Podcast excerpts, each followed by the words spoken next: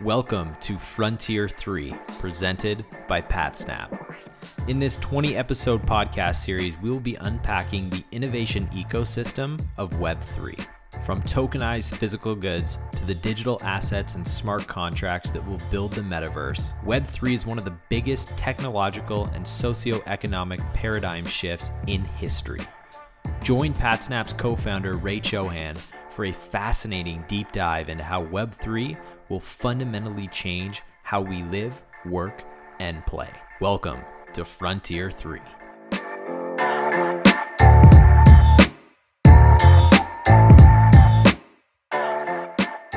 Hi there, and welcome back to another episode of Frontier three presented by PatSnap. In today's episode, our host Ray Chohan is joined by Brian Mark, who's the director and content educator at Rally, a platform for creators to build their own independent digital economies.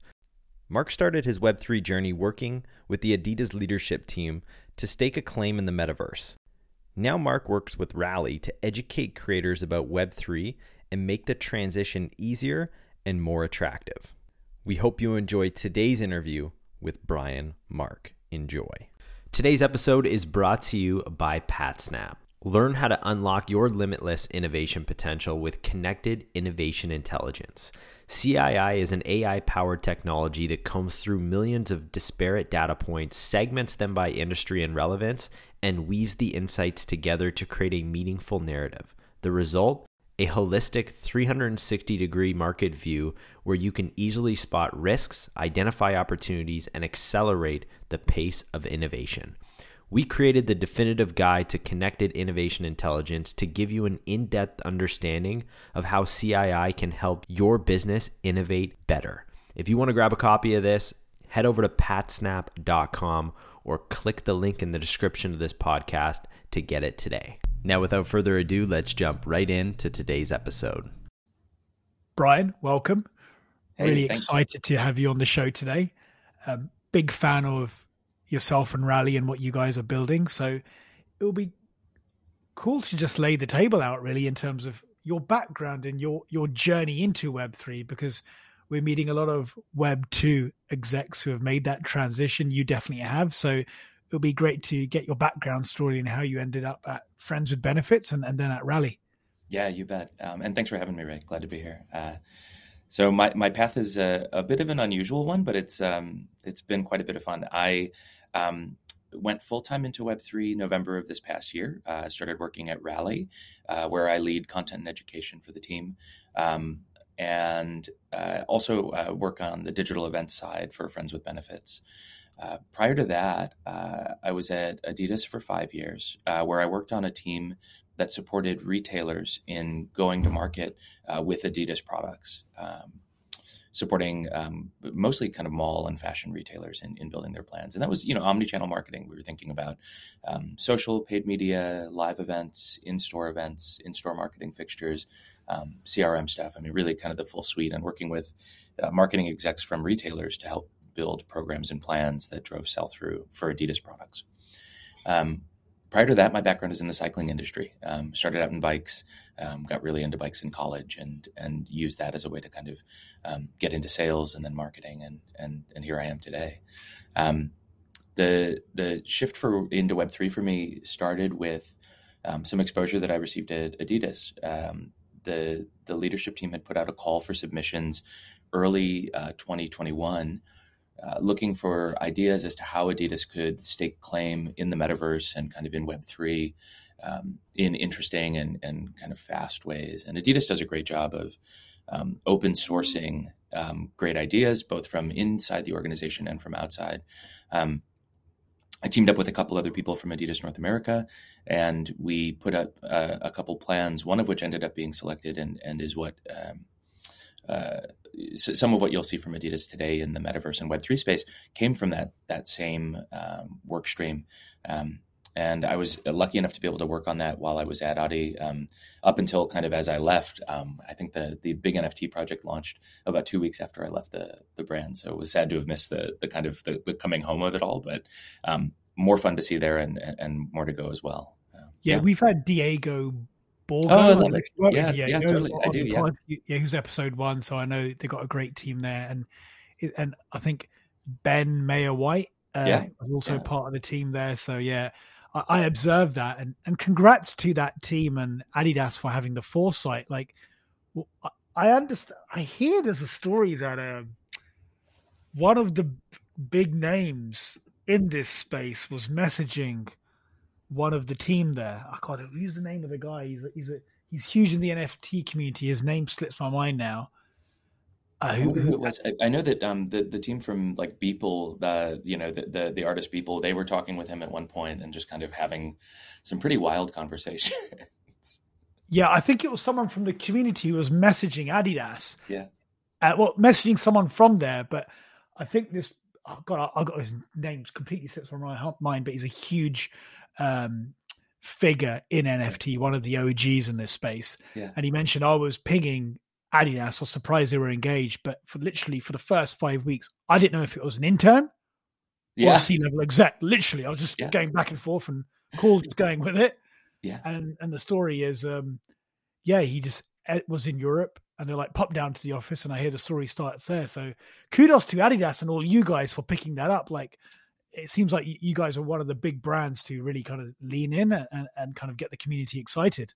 Yeah, they don't really do anything halfway. And I think this is a good example of it. I mean, something that, that I think is maybe under, um, uh, not talked about enough with the team that brought that over the line is that out of the, the entire project, I think the um, actual full-time employees working on that, it was only um, one or two people whose whole job was working on that, that metaverse and, and the N F T project. It was really like skunkworks ad hoc projects for everyone else who um, it was, you know, it was basically just people from the Adidas community who um, the employee community who raised their hands and said, this is interesting work. This is something I want to be a part of. And that's how I got involved. I, I still had my day job while we were working on that. It was just um, essentially just bonus work um, for, for no additional reward beyond the work itself, which um, I quite enjoyed though. Brilliant. So it was that journey with Adidas which sparked the interest. And, and from a fundamental standpoint, what caught the imagination? Because it's a big ecosystem. What in particular made you think, you know what, I'm going to I'm going to take my career all in, in the space? Yeah, I think, um, so for me, I've spent my career helping connect people and products. And uh, what's fascinating about the, the world of Web three today is um, we barely have products, and there's not a lot of folks really, I think, focused on that that connection, that um, that true kind of consumer mentality or consumer mindset. Um, you know, today there's a lot of people in the space who are here because of the technology. They're excited for for what the technology is and, and what it can do. Um, I think that the next generation of of adopters in Web three are going to be people who um, who care less about the fact that the technology is the technology and more about what it can do for them. And so for me, like the the open door of of the possibilities that that blockchain technology and just a rethinking of the traditional paradigms of value creation and value exchange um, that it unlocks are really exciting for me. And, and that's really where I think um, for me, jump, jumping in headlong uh, came from is, is a desire to be um, on the train that I, that I see uh, leaving the station. And so Rally, on to Rally. Yeah. Like, what do they do? I know they're in the social token space. So the mission for Rally, and and I know definitely people will be like, what are social tokens? Yeah, totally. Yeah. Like yeah, let's dig into Rally. So um, Rally is a, a platform that allows creators and communities to own more of the value that they create. And the way that we do that is through uh, two is essentially through tokens. Um, we the, the two kinds of tokens that we use are social tokens and N F Ts. Um, N F Ts, I think, you know, a lot of people have talked about, um, uh, but an N F T is essentially a one of one. So um, if you if you have a um, a unique digital object, well, that's that's an N F T. Um, social tokens, though, um, think of them essentially as ununique digital objects. Any one social token uh, in a in a batch could be replaced with any other. Um, and so sometimes we'll refer to the, the tokens as non-fungible tokens, which is an N F T, and fungible tokens. Fungible just literally meaning interchangeable. Um, so thinking about a social token, um, you could think of them essentially as tiny uh, microeconomies of their own cryptocurrency. And and that's how we think about them with our creators is um, we're essentially allowing creators to uh, launch, uh, manage, and grow their own digital economies um, on the Rally side chain through the platform as it stands today. Okay, makes sense. And, and looking at it from a, a macro standpoint, what inspired that vision at Rally? Was it, are there some big macro tailwinds where you think right time, right place, and, and Rally will really capture this this vision of yeah, social it's really, tokens? It's a great question. Um, so Rally launched a little over a year ago. I think it was December of Uh, twenty twenty that it first came online. And, um, you know, the founding team, uh, which was also the founding team of the R L Y ecosystem, which r- rallies a part of a larger group of of companies and orgs that are all based on this, the, the R L Y sidechain. Um, the, the founding vision was really to, uh, centered around this idea of helping creators uh, keep more of the value that they create. Um, if you look today at the dominant Web two ways that creators connect with their fans, those vehicles tend to be um, pretty extractive. Um, you know, the, the best example that I point towards is something like Instagram, where today, if you're a creator who uses Instagram, um, you have no way to directly monetize your audience, your fan base, on the Instagram platform. Uh, Instagram is making all of the money off of you using their platform and tools. Um, Another example that I think has been in the news a lot lately is Spotify. You know, the the, the amount of uh, revenue that artists are able to generate from Spotify is pretty paltry, given um, how much work those artists are, are typically putting in in order to make and distribute their their music, to even get people to listen to it, um, and then to be rewarded with, you know, uh, a third of a, a penny per listen. Um, pretty tough, uh, tough to make a living there. And I think what we see the opportunity as is to um, I'll throw out a two dollar word here, but um, to disintermediate um, those those corporations that have been so focused on extracting value, and to instead allow creators to connect more directly with their fans, um, and to collectively own more of the value that that can be exchanged there. So um, I, I think the the easiest primitives to to point back towards, and, and this is something we spend a lot of time talking about internally, is just is thinking about how how to frame this in the context of things that already exist in the world. Um, I think one that, that comes to mind pretty readily is fan clubs. Um, you could think about something like Patreon or um, a product, even like, you know, Kickstarter or a traditional fan club, um, where people are able to buy in and directly support uh, the creators and artists that they love. Um, I would say that, you know, similar to a fan club too, um, a lot of what we've seen, well, a lot of the creators we've seen find success on Rally um, have focused the platform on supporting and connecting with their top one hundred fans or their top one thousand fans. Um, this really becomes a, a place where your most loyal and kind of most connected fans can come to connect and, and uh, exchange additional value with you as a creator um, in a more direct way than they might be able to through traditional platforms. Um, another good analog is thinking about like rewards points or reward systems. Um, something that's different about a token economy um, as opposed to maybe a traditional like um, a point system on, on a platform like Twitch or something like that is um, the rewards can go both ways. So um, we've seen creators who reward their fan base for Um, specific actions, for joining their Discord server or for um, for retweeting uh, something that they've shared. Um, they can reward their fan base with some of their social token. And they can also then give that same fan base opportunities to spend that social token for rewards or benefits that that, that fan base might like or enjoy. So um, we're able to create economies that, rather than just driving value from out of fans' wallets through big corporations and then into creators' wallets, we're able to create economies that that essentially have their own um, closed sphere, their own little economy um, that can operate within a community. Um, and, and for Rally, I think that our big focus out of the gate has been specifically communities that uh, center around one creator. Wow, it's, it's, it really elevates the creator to a, it's a quantum leap in effect, isn't it? In terms of the direct nature they have with their fans from literally day one, especially if it's an early artist. It That's really fascinating. Is. And it, it's, you know, you mentioned, so yeah, Web two was definitely evolved into maximizing extraction for sure. They were quite open initially, if you recall, back in the day. Yeah. Oh yeah. And then rug pulled so many great companies. We know all the stories, right? And it just wasn't a good look. So I think what you share, it looks like just culturally, a lot of people have been bitten in the past and like, wow, this seems like an interesting solution. But evolving into, say, forward-looking lens, so this all makes sense, Brian, where you basically have potentially a million microeconomies, right?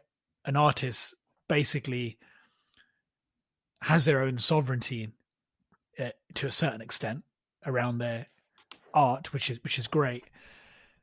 Where do you see it evolving? Is it things like, I know how people, artists can reward fans with more tokens or tokens for doing X, Y, and Z.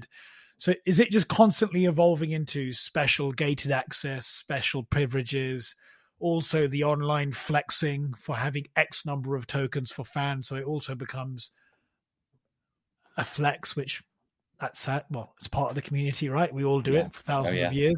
So is it is it a mixture of that, which makes social tokens a, a compelling uh, capability?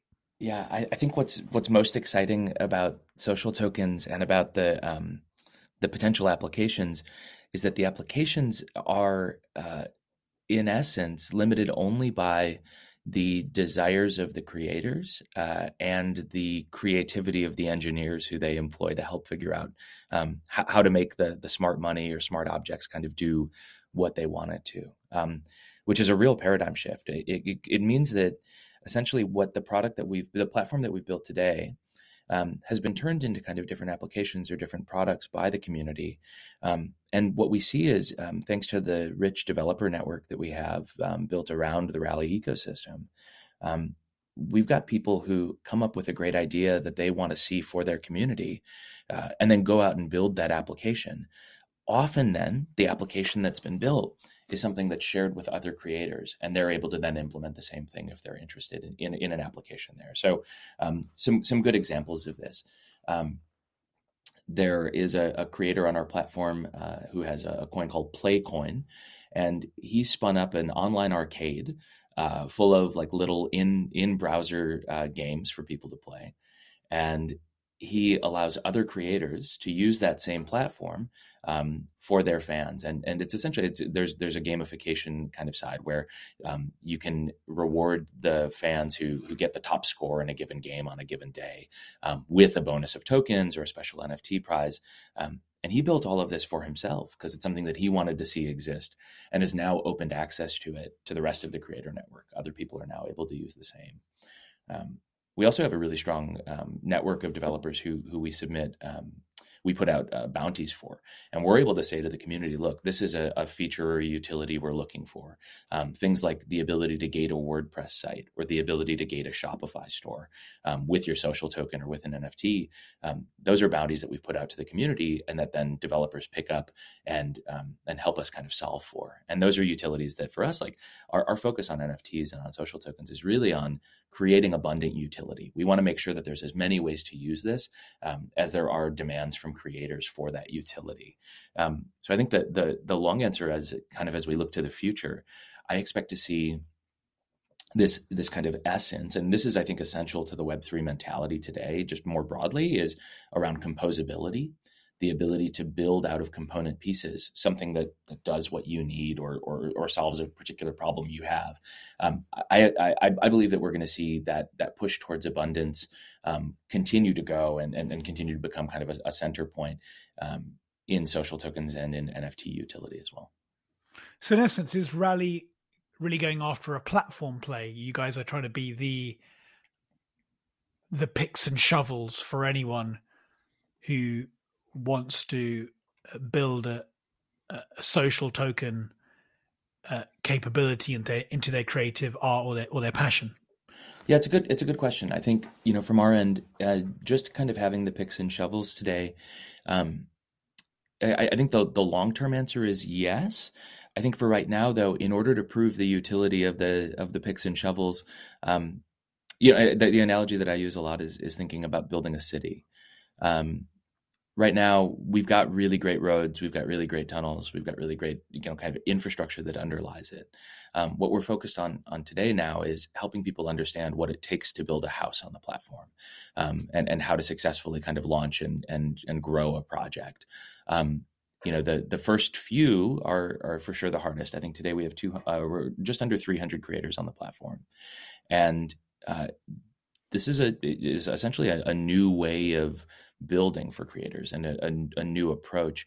Um, and so the ways that we found uh, creators reach success uh, are as diverse as those creators and their communities. I think over time, the goal is for us to build enough kind of clear ramps and clear processes that more people, especially people who aren't um, here for the technology as, as much as they are for the utility or, or the benefit from the tech.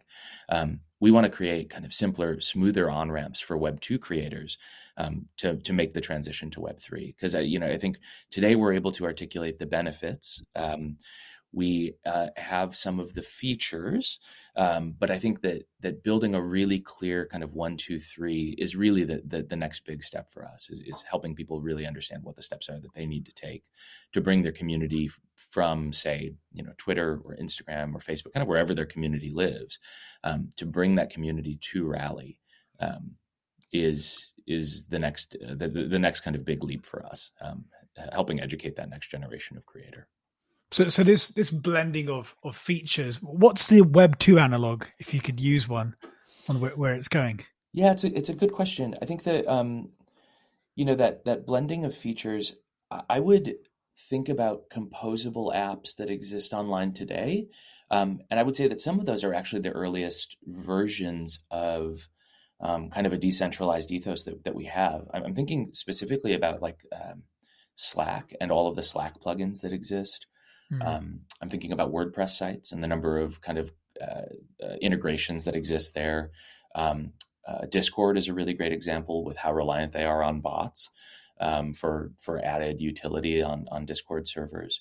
Um, I think what all of these have in common is that the core team has done a really great job of building stellar products that feel like a cohesive thing, that it's clear what the what the inherent utility is, but then they've partnered with externals and given really a, a big stack of um, resources, as well as keys to the, the A P I, keys to the backend, to be able to empower the developer community to build what the community dreams of, to build what the community wants um, for that platform.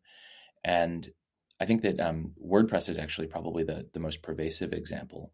Um, you know, the, the amount of integrations and how reliant most WordPress sites, WordPress shops are on external integrations is, is to me um, a good indication of kind of how Um, how ready consumers are and how kind of easily um, many people are, are beginning to understand um, the uh, how kind of we can do um, Lego building of uh, processes and products. It's it's no longer, I think, the, the age of like the beautiful kind of super slick one-stop shop tech, tech product.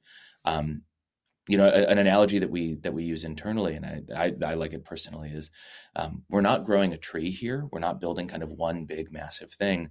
Um, what we're what we're doing is we're we're helping foster uh, like a mycelium network, a mushroom network um, that grows um, in a distributed way.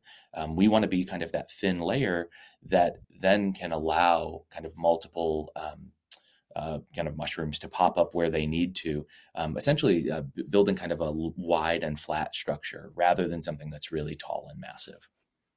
Okay, that makes sense. And so in terms of where you guys are heading, so it, it seems like you're at this phase. I think Chris Dixon from A Z sixteen d- mm-hmm. done a really good essay a couple of years ago where he's mentioned everything looks like a toy. And it's a toy which people play with on a weekend, and that becomes the next big industry or the next technology primitive. So are you guys at that phase now where you've got three hundred creators, but you're still trying to find that one or two killer use case where then you get mass adoption, where people go, look, I get it. I get Rally. I'm going to Rally for these two capabilities, and I'm launching my social token because I can very quickly and very easily get this incredible utility. Is that is that the current journey you're on? Yeah, we're at a really interesting spot along that journey. I think the um, today, the people who found the most success on the platform are the ones who've like cracked open the product, are um, are essentially hacking their way through it. And um, for some people, that's really fun, and the rewards are there. I mean, we, as a platform, Rally distributes over two million dollars a week in rewards to people who hold the tokens. Um, it's massive. I mean, it's just, it's, it's an incredible sum of, of, of cash. And this is, these are rewards being delivered back to people who are holding tokens and the creators that they're supporting. Um, we, you know, thinking about, and with, with just three hundred creators on the platform, um, there's a lot of centralization, a lot of opportunity there for, for people to, um, to find growth.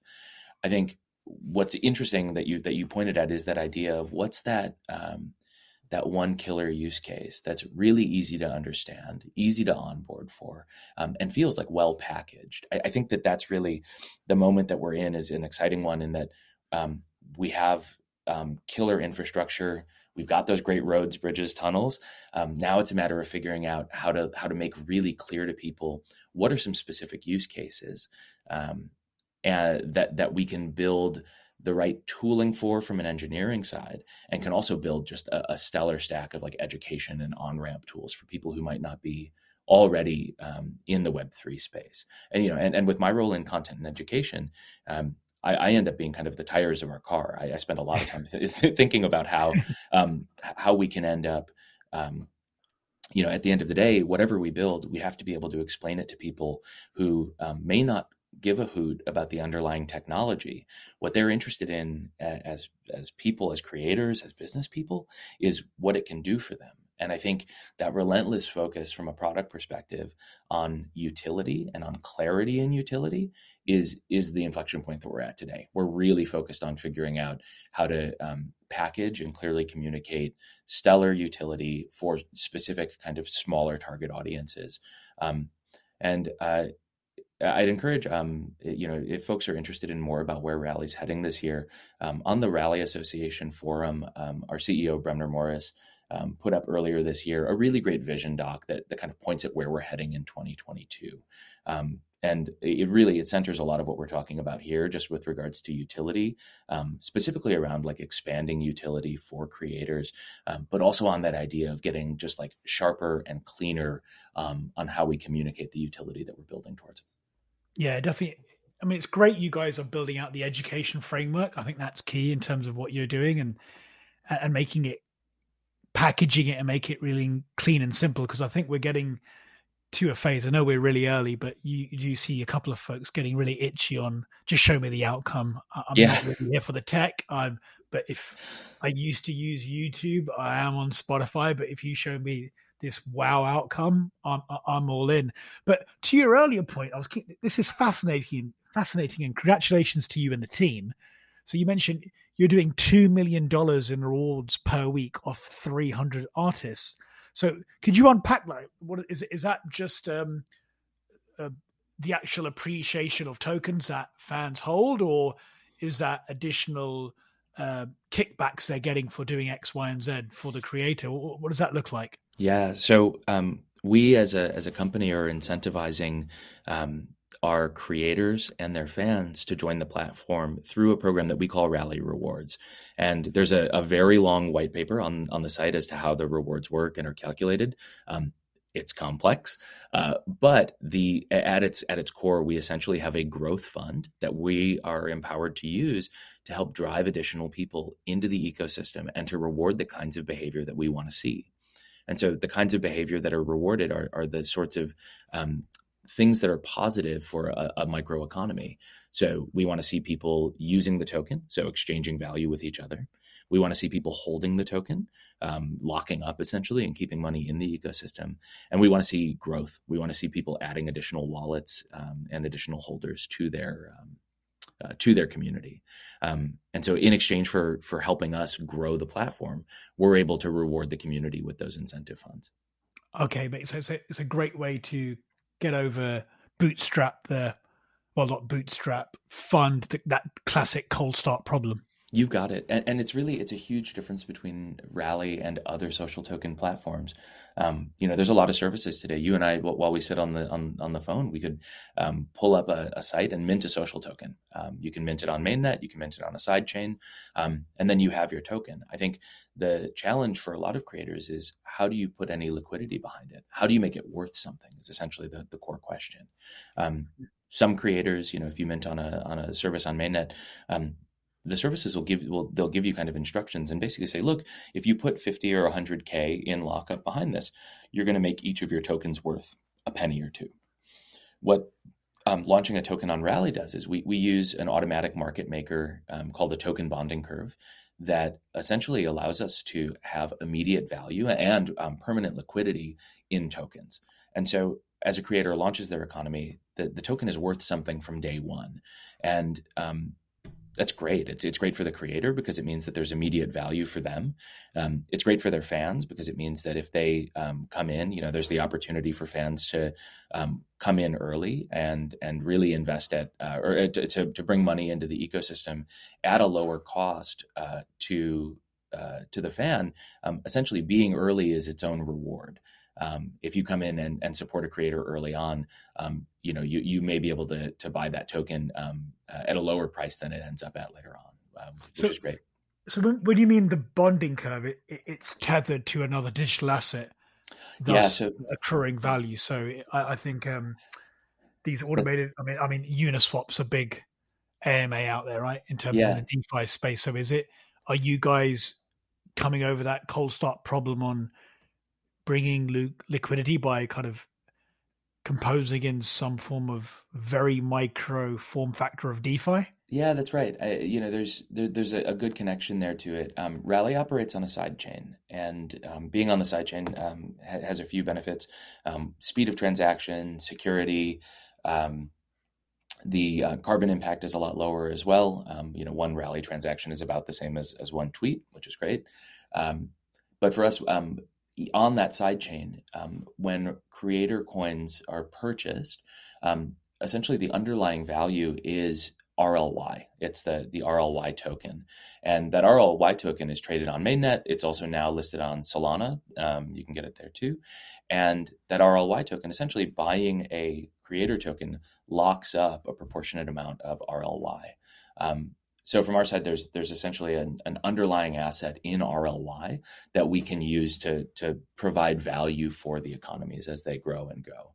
Um, oh, okay. Yeah. So that R L Y token then can be used in O T C markets, just yeah, that right. confusing, nuanced DeFi world. That's right. Where you've got the money markets, but then that a, a tiny fraction of that can then accrue back directly to the fan token to come over that that cold start problem and say to a fan, look, off the bat, your token's already worth something, ten, right? ten yeah, ten. yeah, they're, they're they're worth something, which is which is great, and it um it gives people kind oh, of something. It's amazing. It's this is, ecosystem so fascinating. It's amazing, it's, isn't it? It's just you can wild, yeah. do this unique financial engineering yeah. with linking into the world of DeFi and the A M A markets, which are God, they're confusing to everyone, aren't they? What happens on the back end? It really is. The, well, and you know, our, our our white paper for it is fantastic. It's I think it's about thirty pages long of how the token bonding curve works. And um, our head of product uh, the other day was like, "All right, can you help me kind of get this into something that's about thirty seconds? Can you help me get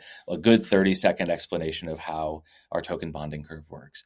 And my immediate question back was, "Can you tell me in thirty seconds how it works?" And the the, the answer was no. So um, you know, I think that. Um, This does, though, point to, to some of the challenges is that uh, some of the challenges in, in Web three and in kind of um, communicating what we're building and what we're doing. Th- there are a lot of people who um, who are curious about the space. And I think that because of how transparent so much of what's being built is in Web three, if you click in one or two clicks down from the homepage of most websites into their white papers, into kind of the back end, like there's a lot there and a lot of it's really complex. Um, Transparency has its ups and downs. And I think one of the upsides is the information's there if you want to see it. The downside is that um, we don't have a lot of those same walls built around information that exist in a lot of traditional tech orgs where, um, you know, if you ask Facebook, you know, Facebook, tell us how your algorithm works, um, they're not going to. And Whereas here, if somebody asks, hey, tell us how your market maker works, we're going to show you the the white paper that sits under underneath it. Um, I think for people just coming into the space, the amount of information can be really overwhelming. Um, and, you know, that's really, in thinking about my role in content and education, it's figuring out what are great analogies to use, what are great um, use cases to show, what are great ways to explain complicated concepts in simple and kind of um, easy to grasp ways. And then also, you know, this is a really fun one for me as somebody who's for sure um, fallen down his own rabbit hole over the last year.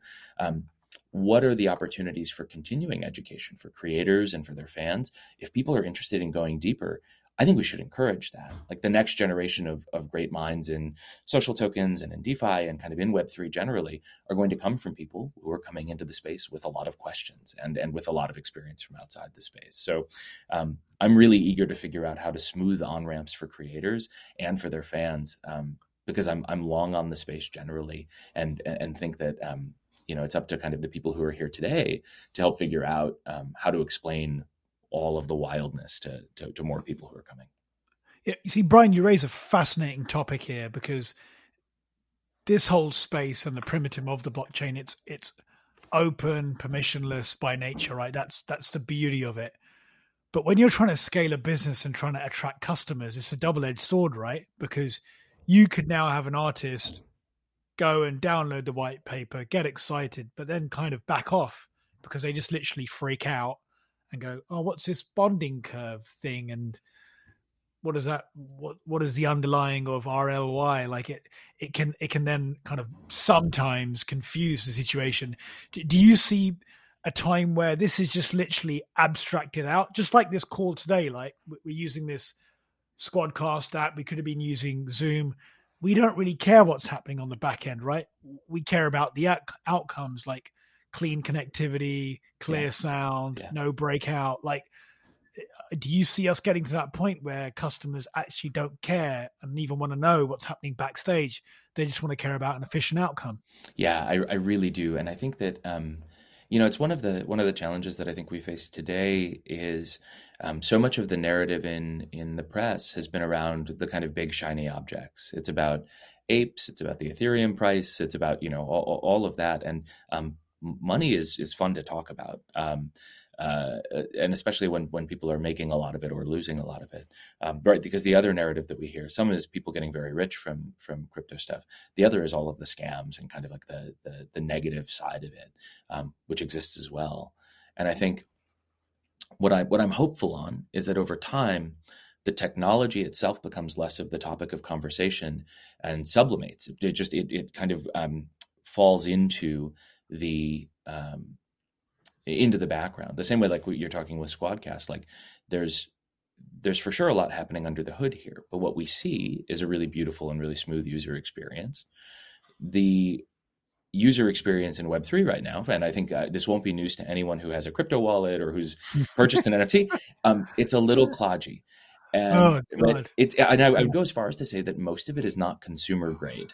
And if you look at the the organizations who are who are driving the, the most growth in the space, they're actually the ones who've built the strongest user interface and the strongest user experience. I'm thinking about OpenSea. I'm thinking about um, uh, uh, Coinbase. I'm thinking about Foundation. You know, some of the bigger N F T platforms have done a great job of productizing something that otherwise is just a, a, a sea of contracts and information, um, and makes it um, shoppable, makes it browsable, makes it feel, frankly, a lot like the Web two platforms that we're all used to. And that comes with its own risks, in the sense that there have been some critiques of these larger platforms that they maybe run against the ethos of Web three and openness and decentralization. Um, but like with that said, being able to access blockchain technology in a way that feels familiar, safe, and comfortable to more users is a benefit and an ends kind of um, an end in and of itself, I think. So, I mean, you can see it. I, I couldn't agree more, Brian. I, I was listening to the V P of product at Coinbase. Hmm. Everyone knows they're launching their marketplace soon, mm-hmm. which will have more curation and a social element to it. Um, and they're very much going for payment rails, which are Web two, where you can just buy your N F T from your Visa or debit card and off you go. And they'll even do the custody for you. You don't have to have your own wallet. So you see the big juggernauts, and Coinbase are definitely the granddaddy when it comes to exchanges. they're actually leaning on some of the principles from Web two just to enable that big mass adoption and that gentle on-ramp. Which I think, uh, I, I don't I don't know that that's a bad thing. And I, and I think that um, there are going to be uh, a lot more platforms that maybe push people further out of kind of where they've been and bring them into kind of a new mode. Um, but I think that for the time being, the technology still remains very, um, very tangible. Uh, the technology is not, uh, has not disappeared. And um, I think what I'm, what I'm excited for is the moment when, um, when we can collectively start talking more about the utility that sits behind N F Ts and social tokens than talking about the, the digital objects themselves.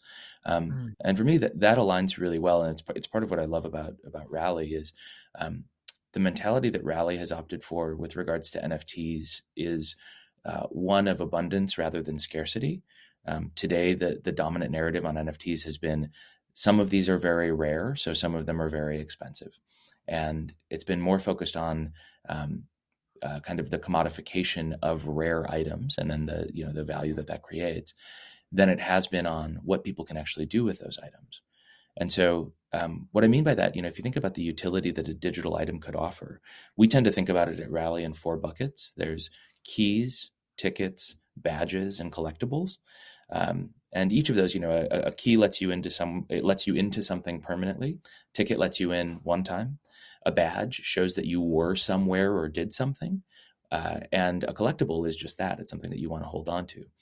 I think what's interesting is N F Ts can be any of those, or all of those, or some combination, because of the composability and the, the codability of the objects. Um, you can even change the functionality of digital objects over time.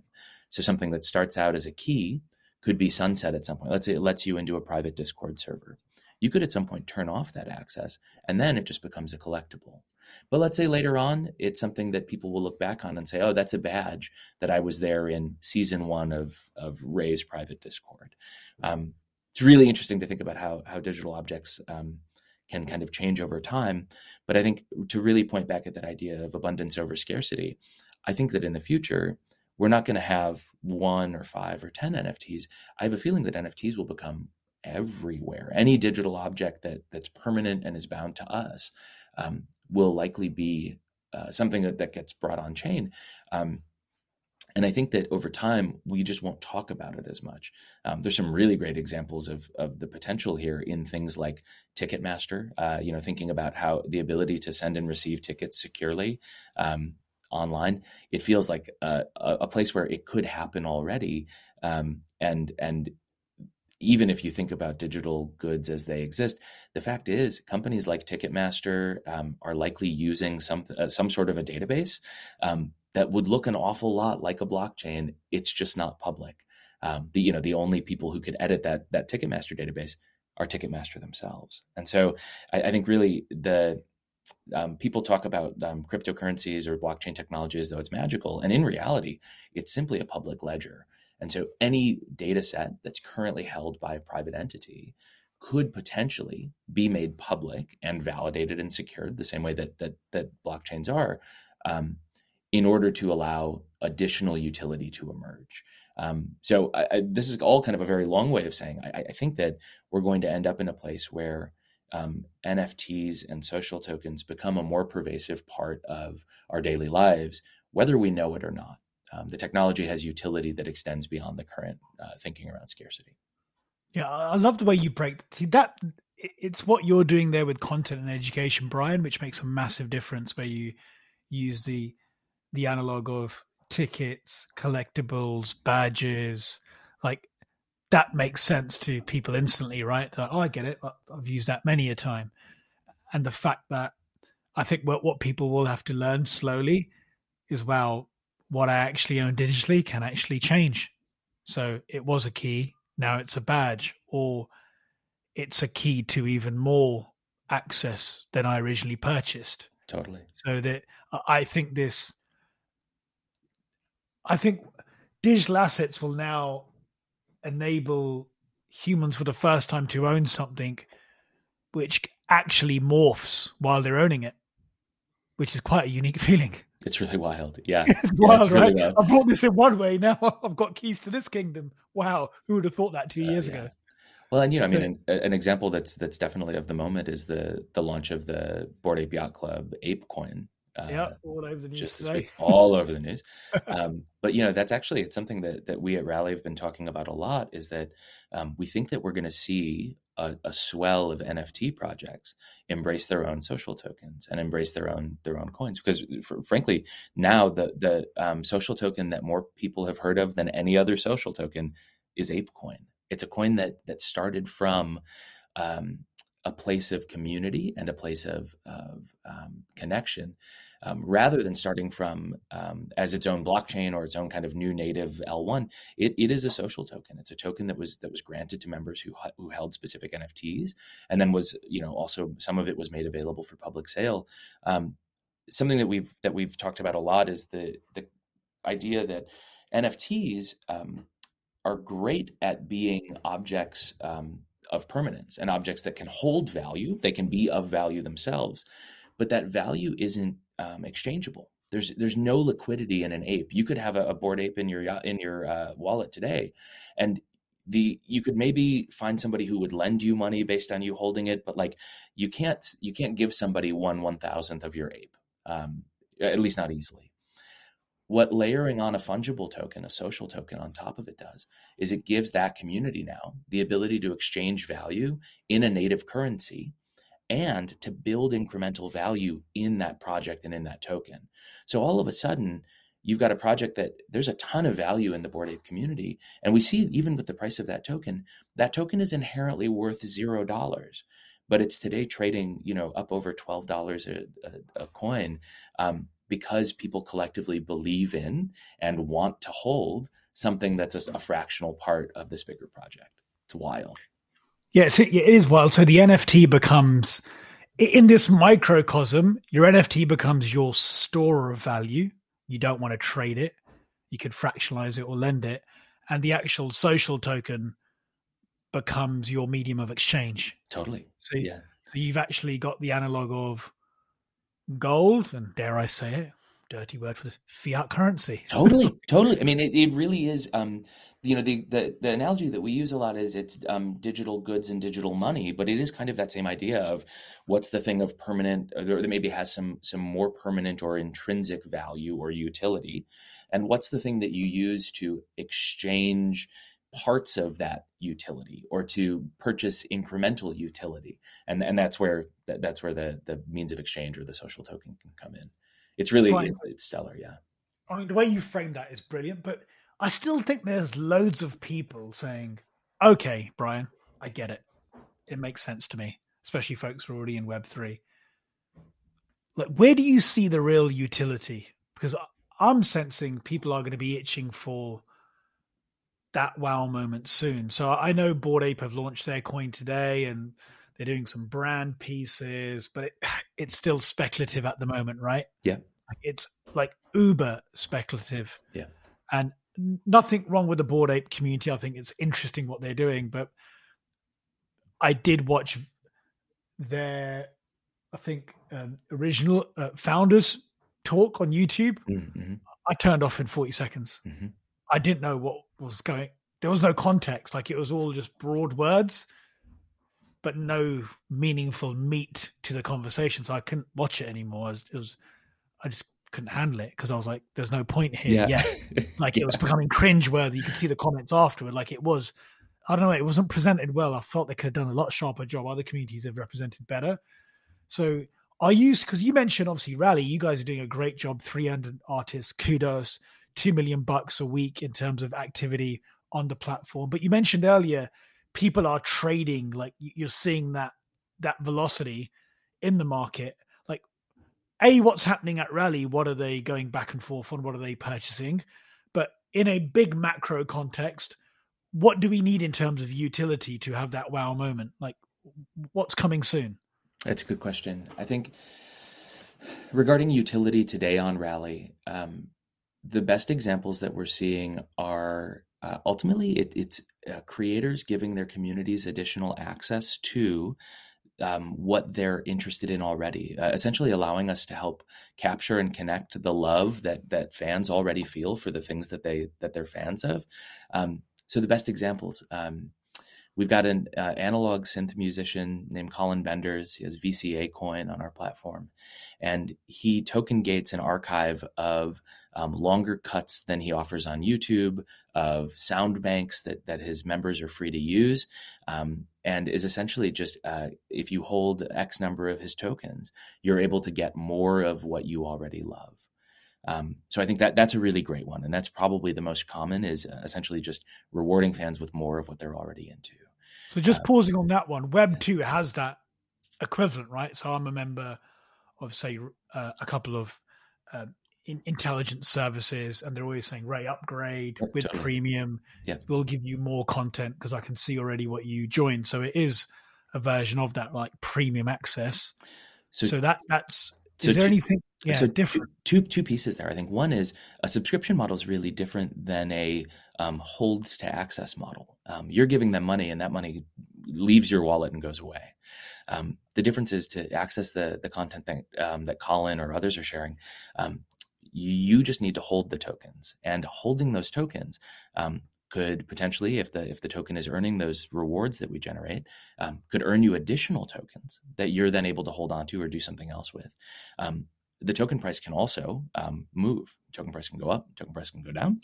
Um, but you're essentially, rather than um, buying a subscription, um, you're staking a subscription is, I think, a good way to think about it. You're you're just, you're keeping money in your wallet that gives you access to things. So if at some point you decided to walk, you'd walk with with it, you know, the, with, with what was still um, in your wallet afterwards. Nothing, nothing being spent essentially is, is a big difference. Um, I, I, I, oh, okay. I makes you, sense. So, yeah, yeah. Staking as a service is something we've looked at. I find that fascinating, that, that evolution from subscription as a service. I, I really do too. I mean, and, and, and, you know, if you want to think about um, proof of enthusiasm, like for me as a, as a fan is really important. Um, I would, I think, be more willing to put a hundred bucks into an account and leave it there in perpetuity um, in order to to kind of show my fandom for someone than I would be to write them a check for a hundred bucks. You know, that that feels like it's an interesting um, flip. And, and I would potentially lock up more of that kind of um, staking funds against creators who I love um, than I maybe would sign up for a subscription service. So I think there's, there's something to that. Um, the other one is the exchangeability, the ability for um, creators and fans to exchange value, not just in one direction, but to move to move that money around. So um, we've got some really some really great communities where the community managers, um, let's say you're a, a streamer. A lot of our um, strongest uh, creators are, are streamers on Twitch. And Twitch, um, uh, gaming streaming platform, uh, a lot of the communities there, they'll hang out in the Twitch chat, um, but Discord servers are really popular for people who game. And those Discord servers, um, they can get a little wild. Uh, There's a few things that that Rally does to help gel communities together. Um, one is uh, you can use your tokens to gate special neighborhoods of that Discord um, so that only certain people can can kind of come in based on their, their token holder status. Um, you could do it with N F Ts or with the fungible tokens. Um, you could also, though, within Discord, gift other members tokens. So you'd be able to kind of exchange value with members within the community uh, via a bot that we've built specifically for Discord. You could also, and we have some creators who are doing this, uh, pay your Discord moderators. Let's say you bring one or two community mods on. You could pay those community managers in your native token. And the ability to reward people who are fans for behavior that benefits your community in a token that benefits your community. Um, it's essentially creating closed loop or circular economies where people are able to, to as new value comes into that, keep that value within the ecosystem, rather than it leaving or becoming kind of part of a subscription or part of something that um, that's extractive. Um, I think a lot of our creators are thinking about what they're building on Rally as something for the long haul, rather than a way to to kind of pull money from their fans. It's not a, a Patreon or a Kickstarter analog. It's much more um, building something in tandem with their community, rather than a vehicle for extracting additional value. And I think that's probably the biggest shift in thinking about what this does for the creator economy. It allows creators to own more of that value they create for the long term rather than for the immediate. This is fascinating, Brian, Because what you've described there is the base layer of staking as a service, as a concept, right? Just having skin in the game and being vested, which yeah. is by human nature, encourages typically healthy habits of thinking long term. But also, if you look at big picture, I'm getting a bit wild here, but this is an exciting vision for Rally. Say you've got a mega artist scaling on Rally from day one, right? They've built a large community. Uh, they've got X number of followers, X liquidity in their in their micro economy. You then actually have the mega fans who are big holders, or even the medium fans who are medium holders, potentially building a career within that micro fan community by uh, recruiting community managers, encouraging good behaviors, encouraging more building of capability. Like it, it could take a, it's a mega fan who's early and the community scales have you huge opportunity for themselves and right. while being passionate of the original artist. It's it, you're, you're dead on. And I think that um, it, it connects to something that, that we talk about a lot, which is that, you know, the creators who, who live in this space, um, they, they're good at what they're good at. Like if you're a gaming streamer, you're a gamer and you're somebody who connects with your community. Um, people are there not because you're a great Discord moderator, because you're a great graphic designer, or because you're a great email marketer. They're there because of you, you are the product. And in order to be successful with that product, with your community, you likely need a little village around you. And I think giving people a, a, a shared incentive way to compensate or to, to collectively build um, is is a real unlock in this, and a really different approach from, I think, the um, the traditional approach to to building in the creator economy. I mean, this takes the game to it. Another level, because in a way, the artist is the original canonical, right? I think there's a project called Loot.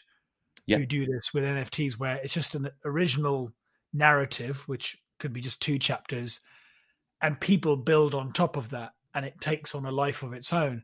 So you could have an artist who's doing great content and probably always doing great content, but then doesn't mind that community evolving into something that we can't even imagine, because you've got all these smart people who've got their own superpowers who also love the artist, but building on top of it, around it, and that could evolve into something else.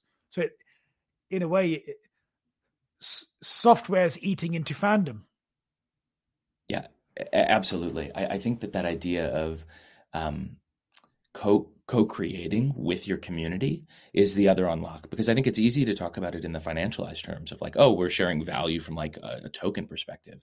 But in reality, like, it's the ability for your fans to um, elevate what they want to see from you, and for you to respond, and for you to say to your community, here's what I want to see from you, my my community, and to let them respond in kind. I think there's just the massive opportunity for exchange of information and exchange of ideas, um, in addition to the value that, that these communities can create collectively.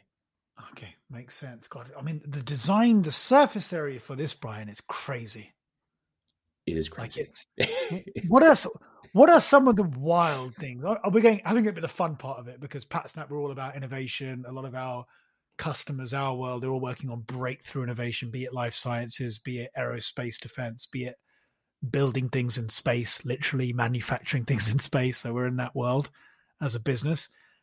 What are some of the kind of blue sky things which make you think crazy, but I think it could happen? Oh, I mean...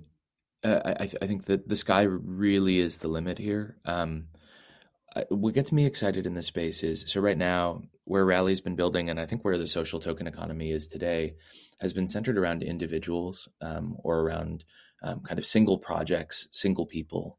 I, I, I'm interested in what happens if we start to build or start to see the emergence of headless token communities. So communities where, and that is it, everyone, for today's episode around, with Pat um, Kearney. D A Os, if you enjoyed today's episode, then be sure you're subscribed to the podcast. Layer if you love today's episode, um, the social then share this podcast out with a friend or colleague who you feel like would be truly impacted interest, by today's shared podcast, value, shared beliefs, and allowing them to kind of um, co-build um, around a around a token. Um, It shifts it from there being someone in the middle of this circular economy to instead the people who move to the center organically becoming that nucleus, becoming that core. There's there's wild, wild opportunity there um, that that feels pretty blue sky to me. Um, I think the other one, though, is just continuing to expand on um, composable utility in N F Ts and thinking through what the next generation of N F T technology is going to look like from a, a coding perspective. Um, the ability to send um, send and receive um, non-transferable tokens at some point, the ability to send somebody an N F T that can't leave their wallet, um, the ability to send uh, N F Ts that um, that engage with smart contracts based on on timeframes or based on external constraints. Um, you know, uh, imagine um, something that that changes based on a ref- an external reference. So um, something happens in the stock market or something happens in the world, and something you hold automatically um, adjusts or changes. Yeah, that's um, it. Yeah, that's not, so there's a business call, I think, um, Athena dot A I, which are talking about building in machine learning and computer vision capability into and, the N F T primitive. So then, wow, and that to me is really like there's there, there's another level coming there for sure. Um, yeah, so that's, that's another game because totally you're is. sleeping at night and your N F Ts on X protocol, but it's finding data or connecting with other communities to build value. It, it, it's off the charts. I mean, we're I think we're embarking. Obviously, we've definitely been orange pill, blue pill, call it what have you. Yeah, yeah, yeah. You're on this call, but I think we're believers. But I think some of the early signals, I know we're thinking very wacky and just having fun with it. And that's yeah, what yeah. it's about, right? Letting the imagination roam free. That's where all great things start. Yeah. Um, I think the design space is massive. One, there's one project actually, which I think is an indirect competitor for you guys, but went about it completely different. BitClout, who just were this, it seemed like an anonymized community tethered a famous name to, to a coin and then allowed people to claim their profile. Is that a similar kind of concept of social tokens, but just going about it in a different way to, to Rally in a nutshell? Yeah, I think it's, um, uh, th- that, that's a, it's a pretty wild one. And I think that it's probably, while while they might be neighbors to us, it feels like um, we built our houses differently. Um, I think yeah. we, we built ours from the foundation up, um, which is, I think, the right way to build a house. Um, you know, from for, from our side, the, the focus is on individual creators and allowing them to to really shape and build their economy. Um, and uh, I, I think the, the the BitClout story is uh, it's an interesting one, and I think it's a it's a really different approach to take, though. Yeah, different approach. They just kind of threw it out there and then kind of people peer pressure claimed it. Totally, yeah, yeah, totally. Because it is an interesting one. But, but I mean, in terms of final points, Brian, bull case for this year. Where do you think we're heading in this space? When do you think social tokens? ApeCoin was out today. I think that will get in the zeitgeist. That's going to be great for Rally, I personally think. Agreed, in terms yeah. of it's phenomenal news. But where do you think we – do you think this is the summer? We're approaching summer soon. For the social token, last year was all about N F Ts and N B A top shops, I think, hit the trigger and the rest is history. Do you think this is the year of social tokens?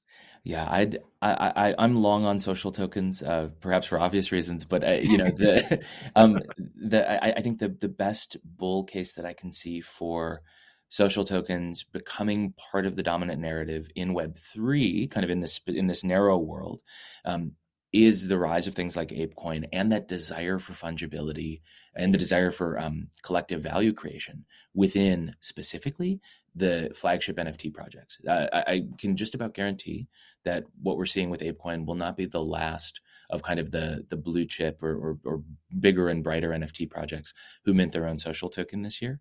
Um, I also think that the the social token phenomenon will it'll likely be a slower burn than something like N F Ts, where with an N F T, the, the value can be really apparent for, especially based on like the, the buying and flipping and kind of the commodification of it for a lot of people. I, I think that the, that's part of why it hit so fast this year is that, um, that gamified or almost gambling impulse that, that it connects to. Social tokens tap into a similar desire, uh, kind of a, a basic human want, um, but it's a it's it's a different one, and I think that that desire is one of belonging and one of collective ownership, of of feeling. Um, it, it, it's a really unique feeling to to join a community and to own part of something um, that you're building with other people. Um, it's something that I've experienced a few times over the last year uh, in in the Web three space. Um, And it's a really powerful feeling. That collective ownership is um, is pretty magical. And I think that um, it'll be something that once people get a taste of, and once we see a few kind of big um, projects like ApeCoin, but also potentially like other creators um, who are higher profile picking up in the space, um, I, I, I think we'll continue to see people um, build appetite to to be a part of something larger. Yeah, do you need that little Kickstarter now, a big name joining like a Rally, like like a Drake, for example, saying, you know what, I'm in, I'm going to do this on Rally. Like, is that, is that a moment that would be helpful just to get it going in terms of you know, mass mass? It's, it's really interesting. I think there's, um, there's, there's for sure merit on, on, on both kind of both ends of the creator spectrum of having somebody come in who's huge name, huge fan base, huge audience. And we're, yeah, I think it would drive a ton of signups. It'd drive a ton of um, new onboards and like people who are who are new to the space too, which ultimately is something I'm really passionate about. Um, I think that the creators who we see find the most success with Rally do tend to be um, those who are really leaned in and focused on making this the centerpiece of their economy. And as a result, uh, it, it, for a bigger creator to find kind of bold success on the platform, I think we would want to see them really commit to making this a centerpiece of their economy. Think, um, oh, you know, we, we've got some bigger profile names on the platform who are using um, social token holding as a gate for early access to tour tickets. That to me feels like a really good sign. If if we were talking to a larger musician and they were willing to say that, hey, if you hold our token, um, you'll get first first shot at concert tickets. That feels like a pretty good read to me that they're that they're leaned in. Yeah, I think Gary V's done that with V Friends, right? So like you've got X commitment, three years to the V conference. I think stuff like that's really meaningful on the on the event side. But Brian, I mean, we could go on for ages. This has been fascinating. Thank you so much. I think you've really enabled our audience to get their arms around this new world. And it'll be great to do part two, maybe in Q four and, and see where we are. I'd love to. Uh, it's been a pleasure. Thanks for having me. Nice one, Brian. Take care. Hey, take care. Bye-bye. And there you have it for today's interview with Brian Mark. If you enjoyed today's episode, then be sure you're subscribed to the podcast. If you love today's episode, then share this episode out with a friend or colleague who you feel like would be truly impacted by today's podcast. Again, for listening to the entire episode, for being a fan here at Frontier three, you can grab PatSnap's number one best-selling ebook, The Definitive Guide to Connected Innovation Intelligence, where in this white paper, we explore what C I I is, who it's for, and how the world's disruptors are using it to win in hyper-competitive markets. And to download your free copy, you can either go to the show notes section of this podcast or head over to patsnap dot com to grab your free copy today. Thank you so much for listening to today's podcast. We'll be back next week with another one. Continue to embrace your childlike wonder and stay curious.